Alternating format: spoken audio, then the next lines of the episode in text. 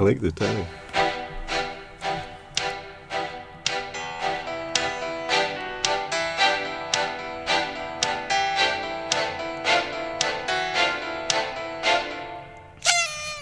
Hello, and welcome to another of Political Yeti's Politics Podcasts.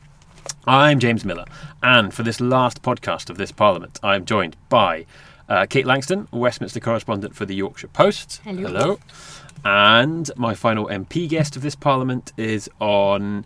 Uh, partly because he's a friend of the podcast, but uh, let's be honest, mainly because his wife made him do it. it's uh, Kirkcaldy Cowdenbeath uh, SNP MP Roger Mullin. Hi there. Uh, yes, your wife is a big fan of the podcast, right? What wife Shall I is do a a? shout out? Shall I do a shout out? A shout Barbara out for Mullin? Barbara. Is that, that that's what the young people do? I mean, uh, I still don't fully understand what the reasoning is why she likes you so much, James. But there you go. well, I'll, I'll, Mystery. I'll let, that, let that go for now. I understand it entirely, Barbara. Um, I can say the same thing about him. Um, just briefly, Roger, um, you were going to come on the podcast a while ago, but you were busy nation building in Kurdistan. You used to do nation building before you were an MP. What have you been doing? In, Yeah, uh, well, in Iraq or something? You- Yes, a body called the Westminster Foundation for Democracy Hmm. uh, wanted me to go to Iraqi Kurdistan to talk to the three main political parties there who don't get on terribly well together, and the Kurdistan uh, regional government there has not been meeting for a long time because of the conflict. And they thought it would be a good idea to send an MP out to see if he could get them agreed to come over here to have roundtable discussions. Did you? Yes, they've all agreed to Wow. come over. Are they going to come to Kirkcaldy or. Cowdenbeath? I would think maybe Kirkcaldy and Cowdenbeath would not be the main place of visit, but uh, you never know. But it was, yeah, and I said I would do it uh, if they allowed me to do it in my way, Oh, as they say. You see, well, uh, that's fascinating. and What's so your way? well, what I said was, I think in doing something like this, there are two things you have to do quite simply. One is when you go, before you don't talk to the people you need to negotiate with first. What you do is you go out into the areas that and and see the things that most concern people to show a willingness to engage in their community.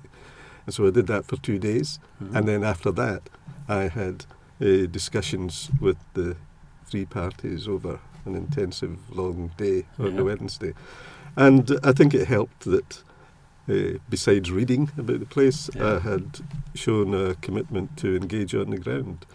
And Um, that, that's when I, as you know, uh, entered uh, Mosul, the city, uh, during the conflict.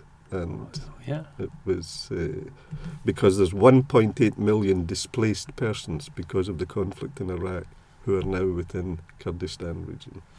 Um, well, well done, you, Roger. Um, peacemaker, um, man, MP in a war zone, all very impressive stuff. Well, not to everybody, including a couple of my constituents uh, who wrote in complaining that I had gone on a junket to Mosul. A jolly, a, jo- jolly. A jolly. a jolly to Mosul.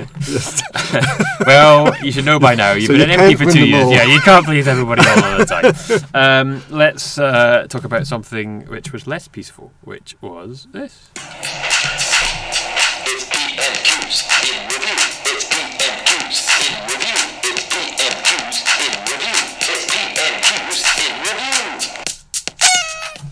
Uh, yeah, did you like that? was really smooth, wasn't it? Um, will there be new podcast jingles after the election? Will that uh, podcast fi- jingle finally get shortened to a sensible length? Uh, we'll have to wait and see, won't we? Um, Kate, that was the longest PMQs in history. I think it genuinely probably was the longest I think PMQs it in must history. have been, yes. It was now, wasn't it? Was it now? Pretty well, yeah.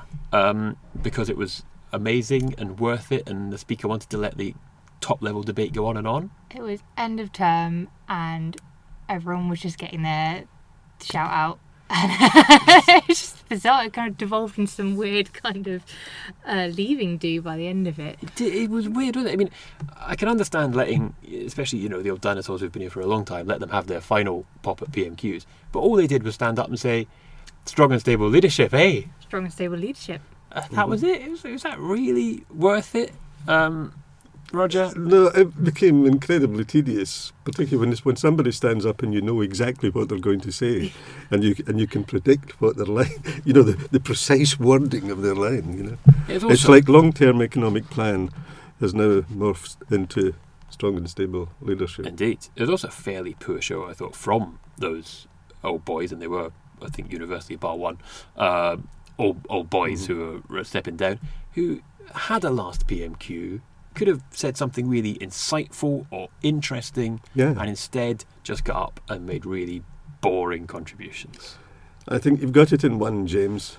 Um, and also interesting that the well, they're not SNP MPs that are standing down, but uh, Natalie McGarry was very keen to get called, and she is, of course, as we believe, standing down, hmm um, but didn't get called. Is that a, a speaker's snub to the Scots? Do you think, Roger?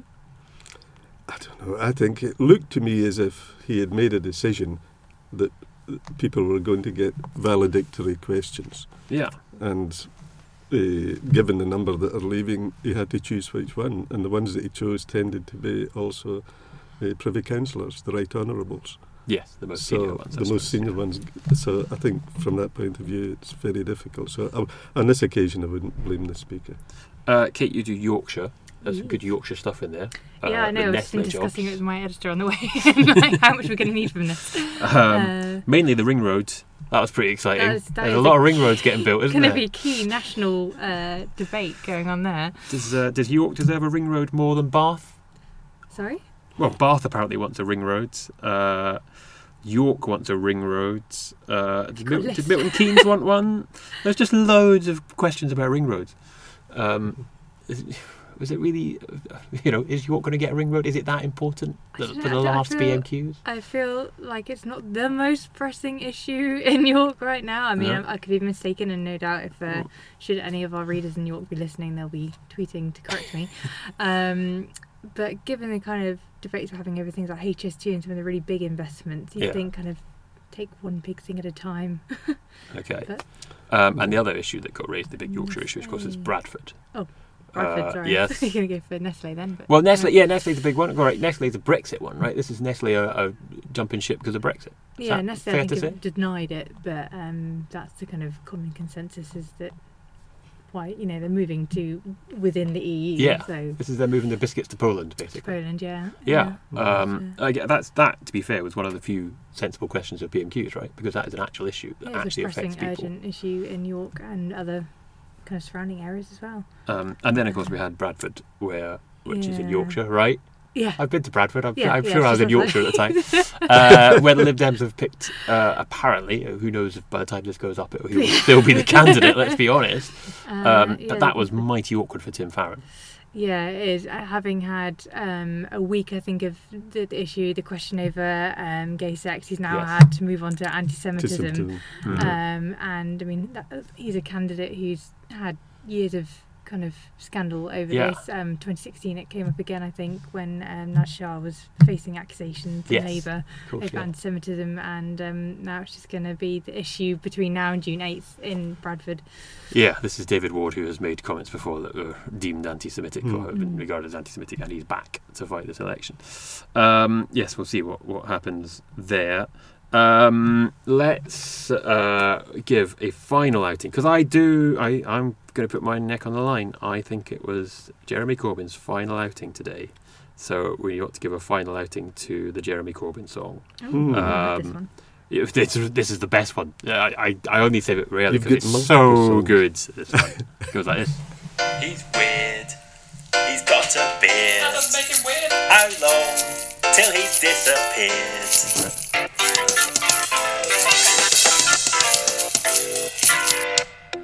See, prog rock wig out at the end. Um, Jeremy Corbyn, he's weird. He's got a beard. How long till he's disappeared? I'll tell you how long. Six weeks.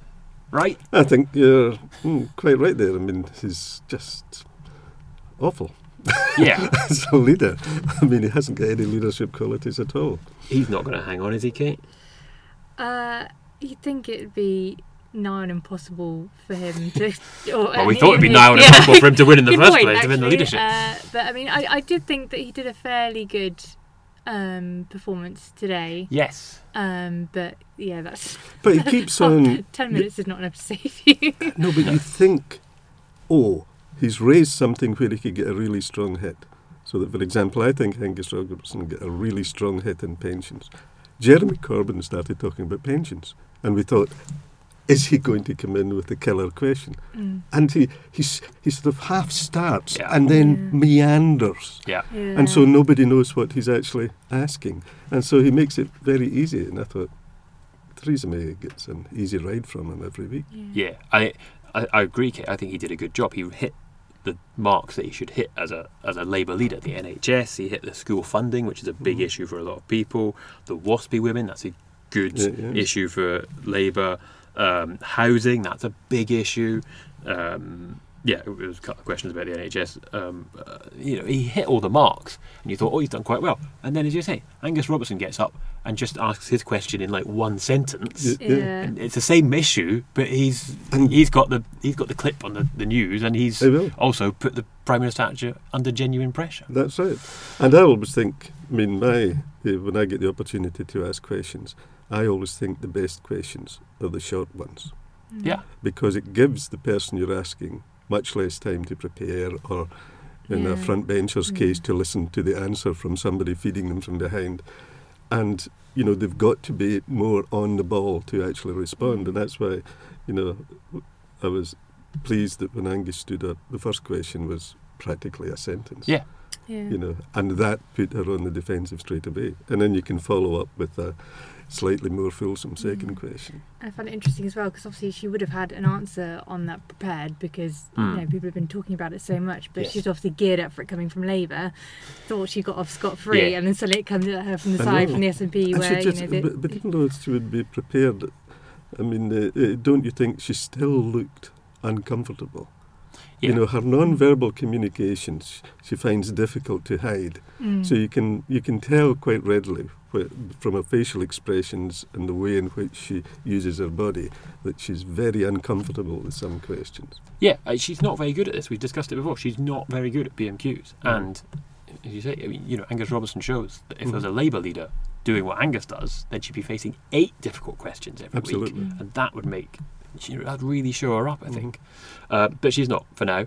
Um, Yvette Cooper is she a Yorkshire MP? She is indeed. Is she going to be the next Labour leader? I, there seems to be kind of a growing momentum behind that story, but I, I don't know what the kind of chances are for, given that she Yeah.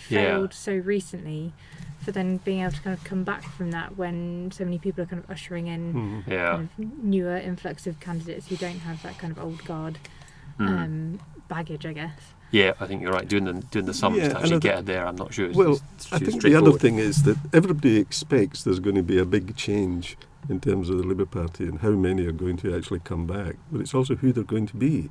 So we don't have a real sense of Mm. what the political profile of the group is. So you could get people coming back feeling really angry about those that never rallied to Corbyn, Mm. And Yeah. so might not be positively inclined to somebody like Yvette Cooper. I mean, we just don't know what the shape's going to be. Yeah, uh, it'll be interesting to see. Okay, that's that. uh, Well, let's well, go on. then Let's do election uh, predictions. How many Labour are coming back, roughly?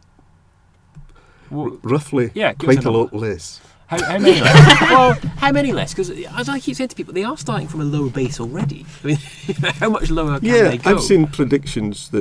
are starting from a lower base already. I mean, how much lower can yeah, they go? I've seen predictions that uh, by political commentators and political scientists that range from about 50 seats less up to about uh, approaching 100. Yeah. I think the one I saw out today uh, per, uh, in the back of the recent Welsh poll was suggesting they might lose about 75 seats. But as you say, the, the, the key thing is they're starting from a relatively low base. And so to go down much further is going to pose very significant problems for them. Um, Kate, any feeling as to how low how low they can go? I mean, we- we're assuming they're going to lose seats, right? Uh, think we yeah, can I think take that as read. kind of jumped very quickly back on the, the polling bandwagon and Oh, only yeah. now starting to go, oh, hang on, do you remember what happened last time? Yes. Um, and I suppose there is that chance of the polls look so bad now that that might motivate yes. more Mhm. support. Yes. Um, but uh, sure, I mean, every MP you speak to in Labour seems to think that they're heading for a, a quite a big loss. So I, I don't know, is that 50 Yeah. seats at least, possibly? Yeah. I don't think you can lose a huge amount more than 50 because then you get into real hardcore Labour territory. I mean, I, then we said that in Scotland a couple of years ago. and we proved proved very wrong there, weren't we? Um, how low are they going to go in Scotland? How low are Labour going to go in Scotland, Roger? Are they going to zero? The uh, the truthful answer is I don't know. Oh. Nobody knows. I mean, uh, what is going to happen? I mean, I, I think in one sense this is a short campaign, but it started from a very narrow definition of why the general election is taking place. Theresa May, Mm. and she can't run six weeks just on, you know, Yeah. strong and stable leadership, and I need a strong hand to go with Brexit. All sorts of other issues are going to come in. I think where you are correct when you mentioned James about you know there, there's the makeup of different seats is uh, what are the issues that are going to arise that are going to touch people in different communities? How are they going to react to that?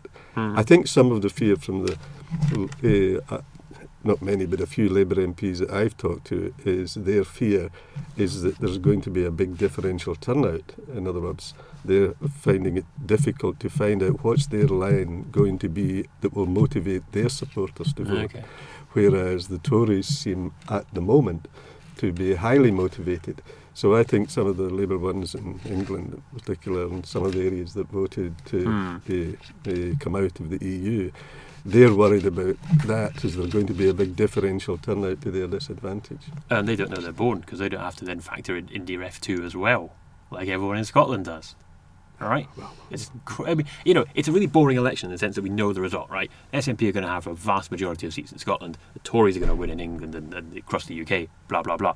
But for the wonks, there's lots of really interesting stuff, right, about how Brexit and IndyRef2 and all the normal stuff about the economy and the NHS, how that's all going to interact is Oh, going to be fascinating. absolutely, and you can already see uh, a bit of uh, the way in which the IndyRef2 debate is beginning to change a little bit because of the calling of a general election. Because the way in which the Tories were positioning it is, you know, we mustn't have a vote just now, it would be very disruptive to the whole process of Hmm. negotiations.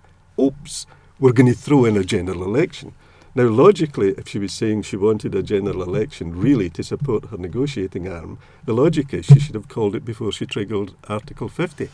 What she's done is triggered, triggered Article 50. Some weeks go past, and then she triggers a general election. So what she's doing is she's reducing the time for negotiation.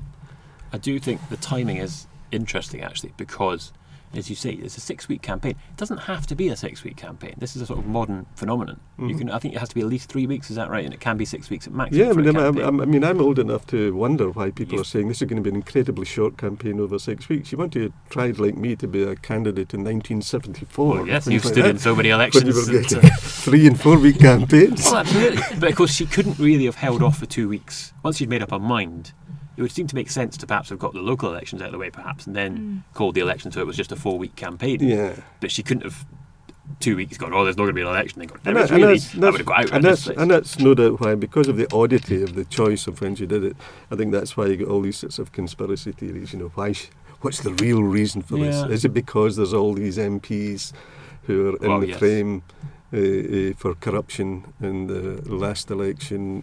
You know, Mm, people might be part speculate. But as you say, six weeks is a long time to convince people that Jeremy Corbyn is actually going to be Prime Minister, which nobody believes now, let alone after six weeks of seeing him Mm. Well, act like a nutcase. and does Jeremy Corbyn believe he's going to be prime minister? He doesn't give any of the signs. well, that's a good question.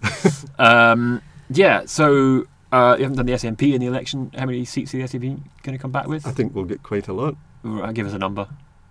How many are you Mm. going to lose? You're going to lose some, right? At every election, there is likely to be gains and losses, and so I expect parties to have gains and losses. But Give us a it's number. very no, no, no. Look, I go, Well, around, all, all I would say is I expect us to have a majority of seats in Scotland. I go around talking up politicians. Politicians are nice guys, most of them. They're trying to do good stuff. And elections are brilliant because, you know, it's a peaceful transfer of power and all that sort of stuff. And then I ask you a straight question, you can't give me a straight answer. Well, and everyone will go, ah, we politicians see- are all the no, same, they but- don't answer straight no, no, question. no, no. Give But me a number. What you're saying is, Where is your crystal ball, Roger? I don't have a Yeah. crystal ball. How, Right? you stood in how many elections? I've stood in quite a few. You're an Iraqi peacemaker. You must have a better idea than most to be able to just put a number on. Well, had this You been don't know as much as me, and I'm willing to put numbers on things. So Well, oh, no, you, know, do, sorry, you know more than me, I should say. I'm willing. oh, that's a Freudian slip. you know way more than me. You- All I uh, would say, I mean, I, I think we're on track to get a majority of seats, but what the numbers are going to be, who knows? all right. Um, do you like elections, Kate? Are you excited? Um, I think I'm starting to get there. I think the initial kind of uh, Yes. is- yeah, is last week it was like panic. transferring into actually okay, you know, getting things sorted, getting kind of predictions all out and stuff. So yeah, I'm, I'm intrigued to see how they're gonna how they're gonna play it. Although there is the kind of concern of we've already had the kind of the lines out, I guess, from the Tories. They're not particularly exciting kind of campaign slogans. That's and true. we know that Theresa May is very cautious when it comes to doing rallies. Hmm. So are we actually going to see that much going on, or is it going to be a case of trudging to some kind of far-flung event and only to come back with Yeah. Yeah. little? Well, I Um, think I think if you're uh, my reading of the situation with the uh, Tories is that uh, at the senior levels they've made the calculation that we don't need to take any risks. Mm. All we need to do Mm. is rally the troops and keep them all motivated, right? If, if you think you've got the numbers when you start to win the election, then what you can do is to say, we just want to work on making sure we have the most highly motivated voters to come out. If you're in that situation, you can understand the calculation of saying, well, actually, she's not at her best in a one to one, Yeah. right? Uh, she's not at her best when she's thrown questions that are unexpected. Mm. So I suspect that she's going to be mainly cocooned and Um, and not uh, uh, put under any great scrutiny by the wider public. I have to say she's not the only one. My experience, and I appreciate I could well be wrong on this one, but my experience of the First Minister is that she's not terribly keen on speaking to journalists unless she has to. She loves going out having selfies done with the public. She's not scared of the public. Less less keen on journalists, I think I would.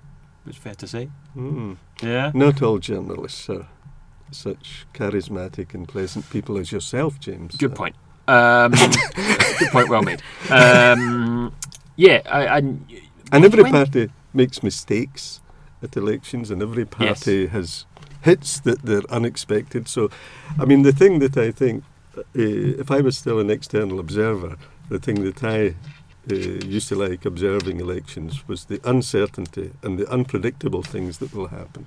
Uh, well, indeed, there will there will be something, won't there? Something will happen. Something Something will happen. always happens. Yeah.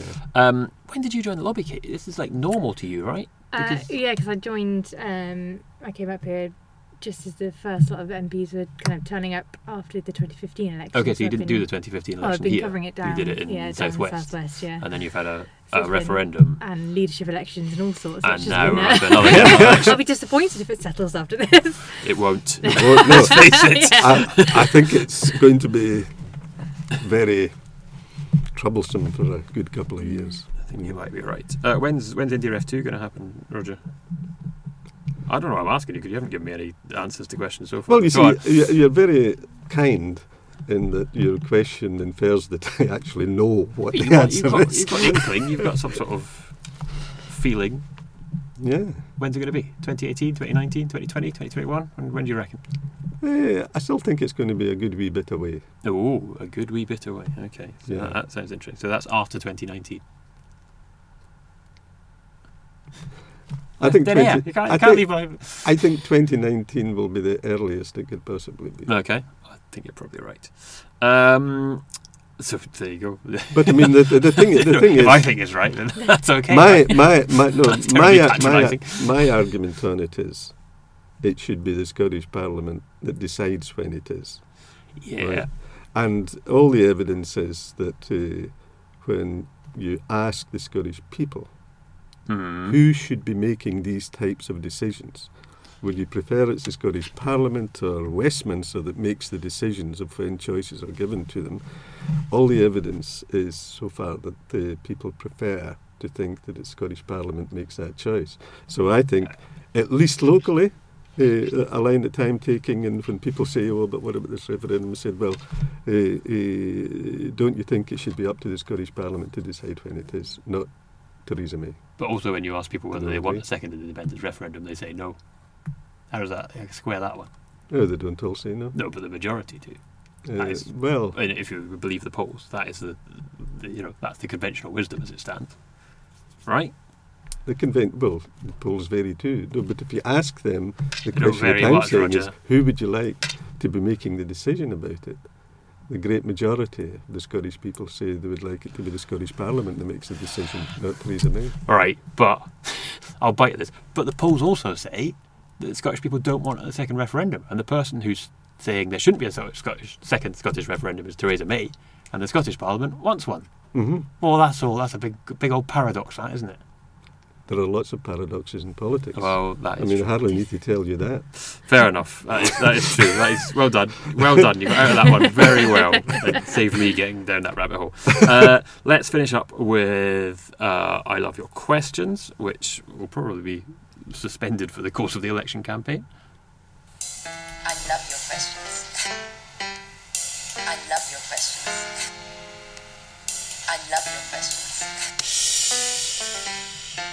There you go, Jazzy. I love your questions. Do you know who that is saying I love your questions? No, Your wife does because she's a regular listener. yes. Um, because there we no found out. competition then. There's no new voice for. it Not anything? not yet, Kate. I know you were on last time, so you know there hasn't been a new competition. Don't. I'll, I'll sort it out. Right, we'll cut that bit out. All right.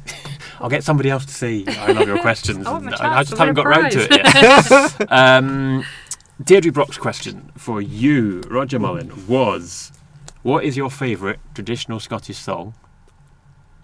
What's my favourite traditional Scottish song? Yeah. Well, it depends how you define traditional, but my favourite song of all time. Not i- allowed the Proclaimers. That's in, not traditional. No, in the style of traditional music is undoubtedly You're not giving a straight answer again, Roger. Hamish Henderson's Rock the Wind, written in 1960 for the Glasgow Peace Marches and sung at the opening of the Commonwealth Games. A truly magnificent song. And the follow-up is: Do you want to sing it? You want me to give you the first line of it? Go on, yeah. Just for your podcast? Yeah. This could ruin This could be the next competition. Rock the wind in the clear day's thawing, blaws the clouds hilster gaudy o'er the bay. But there's mair nor a rock wind blowing through the great glen o' the world a day. Brilliant. Uh, it's a brilliant way to bring this parliament to a, a I- close. However, we do need a question from you for the next uh, I would like to. the next victim, who will probably be after. I would like you to indulge me, Yes. right? Uh, just before I ask the question, Yeah. and uh, just say personally how much I regret that Michelle Thomson is not running as a candidate. She's Ooh. been a very good friend of mine, and I think she has been treated unjustly. And I just wanted to put that in the record. Controversial uh, ish. Um, okay, that's fair enough. you want to- Um, she won't be the next person on this podcast. Looks like she'll never make it onto this podcast because, as you say, she's uh, being forced to stand down, as it were. Yeah. Uh, what's your question for whoever might come back after the election? Well, Yeah, I'll try and make it Drew Hendry because he was the first one after 2015, but he? can't, I can't, guarantee, can't guarantee I that. can't guarantee that. Uh, right. Uh, who do you think should be the next leader of the opposition? Okay, that's a good question. Uh, we'll try and make it very close to the election, so there's still lots of flux going on. Um, okay, um, I will um, probably try and cut your singing and, and fade out the podcast to that. Uh, but for now, I will say uh, if you want to get in touch with me, I am politicalyeti at gmail.com. I am at politicalyeti on Twitter. And um, there will be podcasts over the election period, but I've no idea what format they're going to take. But uh, keep checking back on your uh, Apple or uh, what's the other one, Stitcher or whatever device, however you get your podcasts, and there will be more episodes. For now, I say thank you to Kate for today and for this entire Parliament uh, for coming on the podcast, Been fun. and thanks to Roger similarly, and uh, good luck to you in the next few weeks. Thank you. And uh, hopefully, we will see you back on this podcast uh, after the election. But uh, for now, tune in next week for a podcast of some sort. Thank you. Rock the wind in the clear day's thawing, blaws the clouds hilster gaudy o'er the bay. But there's mair nor a rock wind blowing through the great glen o' the world a day.